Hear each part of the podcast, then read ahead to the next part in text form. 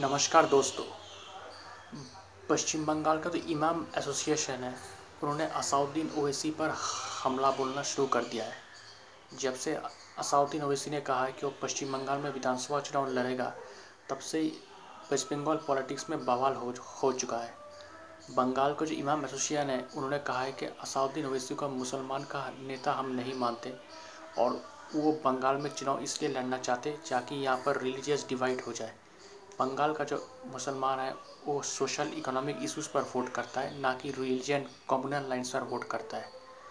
बंगाल इमाम एशियन के लोगों ने यह भी कहा कि जब असम में एनआरसी का हवाला देकर बंगालियों को असम से बाहर निकाला जाता था, तब असाउद्दीन ओवैसी कहाँ थे? उन्होंने ये भी कहा कि असाउद्दीन ओवैसी का जो पॉलिटिकल पॉलिटिक्स है, वो हिंदू मुस्लिम डिवाइड करता है, जबकि बंगाल का जो पॉलिटिक्स है, वो भाईचारा का पॉलिटिक्स है, वो कभी भी किसी भी कम्युनल एंगल हो, किसी भी दंगों की बात हो, उस पर किसी भी प्रोवोकेटिंग स्टेटमेंट्स हो उस पर वोट नहीं देता है। तो इसलिए असाउद्दीन ओवैसी को बंगाल में अगर चुनाव लड़ भी लिया तो उससे कोई फ़र्क नहीं पड़ने वाला। आपको पता है कि कुछ दिन पहले असाउद्दीन ओवैसी हुगली डिस्ट्रिक्ट में फुरफुरा शरीफ में आए थे। एक यंग मुस्लिम खिलाड़ी जो है, अब्बास सिद्दीकी, उनसे मिलने। अब्बास सिद्दीकी जो है, खुद ममता बनर्जी का एक एक स्ट्रॉन्ग क्रिटिक है। उनके खिलाफ बोलता रहता है। और ये भी सुना जा रहा है कि अब्बास सिद्दीकी पश्चिम बंगाल में विधानसभा चुनाव लड़ने जा रहे हैं। वो खुद का खुद का एक पॉलिटिकल पार्टी भी बनाने जा रहे हैं। तो बंगाल इमाम एसोसिएशन ने यह भी कहा कि हम अब्बास सिद्दीकी को अपना नेता नहीं मानते उनको कोई नहीं जानता। उनको चुनाव लड़ने से कोई फ़र्क नहीं पड़ेगा क्योंकि उनको लोग उतना वैल्यू नहीं देता है। सबसे बड़ा सवाल यह है कि उन्होंने, और बंगाल इमाम एसोसिएशन ने यह भी कहा कि असाउद्दीन ओवैसी को सिर्फ़ बीजेपी का बी टीम है। सिर्फ़ बीजेपी को फ़ायदा पहुँचाने के लिए बंगाल में चुनाव लड़ने आ रहे हैं और कोई मकसद नहीं है उनका, कोई मकसद नहीं है। सिर्फ़ इसलिए चुनाव लड़ रहे हैं ताकि यहाँ के जो सेकुलर फोर्सेस है वो कमज़ोर हो जाए और कम्युनल फोर्सेस है जो है वो पावरफुल हो जाए, जिसका सहारा लेकर बीजेपी बंगाल में सत्ता में आ जाए। आपको पता है कि असाउद्दीन ओवैसी जब से ये अनाउंस किया है कि बंगाल में चुनाव लड़ेंगे, तब से जो तृणमूल हो, कांग्रेस हो सीपीएम हो सबका रातों की नींद हराम हो गई है। क्यों हो गई है? क्योंकि उनका जो मेन वोट बैंक है, जो मुस्लिम वोट बैंक जो माइनॉरिटी वोट बैंक उनको स्प्लिट होने का खतरा है। आपको पता है कि जब बिहार में भी असाउद्दीन ओवैसी की पार्टी ने चुनाव लड़ा था तो सीमांचल में उन्होंने जो महागठबंधन था, उनको नुकसान किया था और उन्होंने उस उस क्षेत्र में, सीमांचल क्षेत्र में पाँच सीटें जीता था।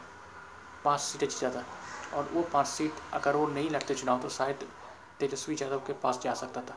तो उस पाँच सीट के वजह से बिहार में महागठबंधन सरकार नहीं बना पाई। तो इसलिए वो डर रहा है कि बंगाल में भी कई और ना कर दे, कि तृणमूल को ना कमज़ोर कर दे, ना सी कांग्रेस को ना कमज़ोर कर दे, उनका जो माइनॉरिटी वोट बैंक है, उनको उनको स्प्लिट करके। और इसका जवाब में असाउद्दीन ओवैसी ने कहा है कि जब लोकसभा चुनाव हुआ था 2019 का, तब बीजेपी जो 18 सीटें जीती थी, तब तो मैंने चुनाव नहीं लड़ा था। तो फिर बीजेपी को कैसे 18 सीटें मिल गई? तृणमूल को क्यों सिर्फ़ चौबीस सीट पर ही सिमट गई? क्यों तृणमूल को ज़्यादा सीट नहीं मिल पाए क्यों तृणमूल बीजेपी को हरा नहीं पाए तो ये बोलना चाहते कि ये सब बकवास है, ये सब लेम एक्सक्यूज़ है। मैं कभी भी बीजेपी का बी टीम नहीं हूँ, मैं अपनी मर्ज़ी से कहीं भी चुनाव लड़ सकता हूँ और मुझे अपने पार्टी को बड़ा करने का हक है। तो अब देखना पड़ेगा असाउद्दीन ओवैसी ने तो पहला स्टेप ले लिया है, उन्होंने बंगाल के चुनाव की तैयारी शुरू कर दी है। अब देखना पड़ेगा कि आगे आगे क्या होता है। क्या असाउद्दीन ओवैसी और किसी के साथ अलायंस करते हैं? क्या फिर और कोई प्लान बनाते हैं बंगाल में? लेकिन ये तो सच बात है कि असाउद्दीन ओवैसी के बंगाल में चुनाव लड़ने के, बंगाल में चुनाव लड़ना चाहता, इस ऐलान के बाद जो जो सेकुलर पार्टीज़ हैं, उनके लिए मुश्किल हो सकता है। और बीजेपी जो है, वो ये तो नहीं बोल रहा है कि जो हमें खुश तो नहीं हो रहा है, कि डायरेक्टली नहीं दिखा रहा है कि हम खुश हैं। लेकिन बीजेपी भी जानती है, अगर वो असाउद्दीन ओवैसी चुनाव लड़ते हैं तो उनको फ़ायदा होगा। तो इसलिए बीजेपी भी उस तरह से कोई हंगामा नहीं कर रहे, वो भी चुपचाप बैठा हुआ है। तो आगे देखते हैं क्या होता है बंगाल में क्या क्या नए नए इन्फॉर्मेशन आते हैं क्या क्या नए नए अपडेट्स आते हैं। तो ये हम, हम मैं सब आपको बताता रहूँगा। दोस्तों आपको मेरा ये एनालिसिस कैसा लगा?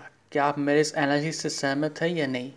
अगर आप मुझसे संपर्क करना चाहते हैं या कोई मैसेज भेजना चाहते हैं तो आप मुझे डायरेक्टली ईमेल कर सकते हैं। मेरा ईमेल आईडी है Mishti man nine at the rate of Gmail dot com Mishti man nine M I S T I M double A N Mishti man nine at the rate of Gmail dot com और मेरा नाम है प्रियोव्रत गांगुली। शुक्रिया।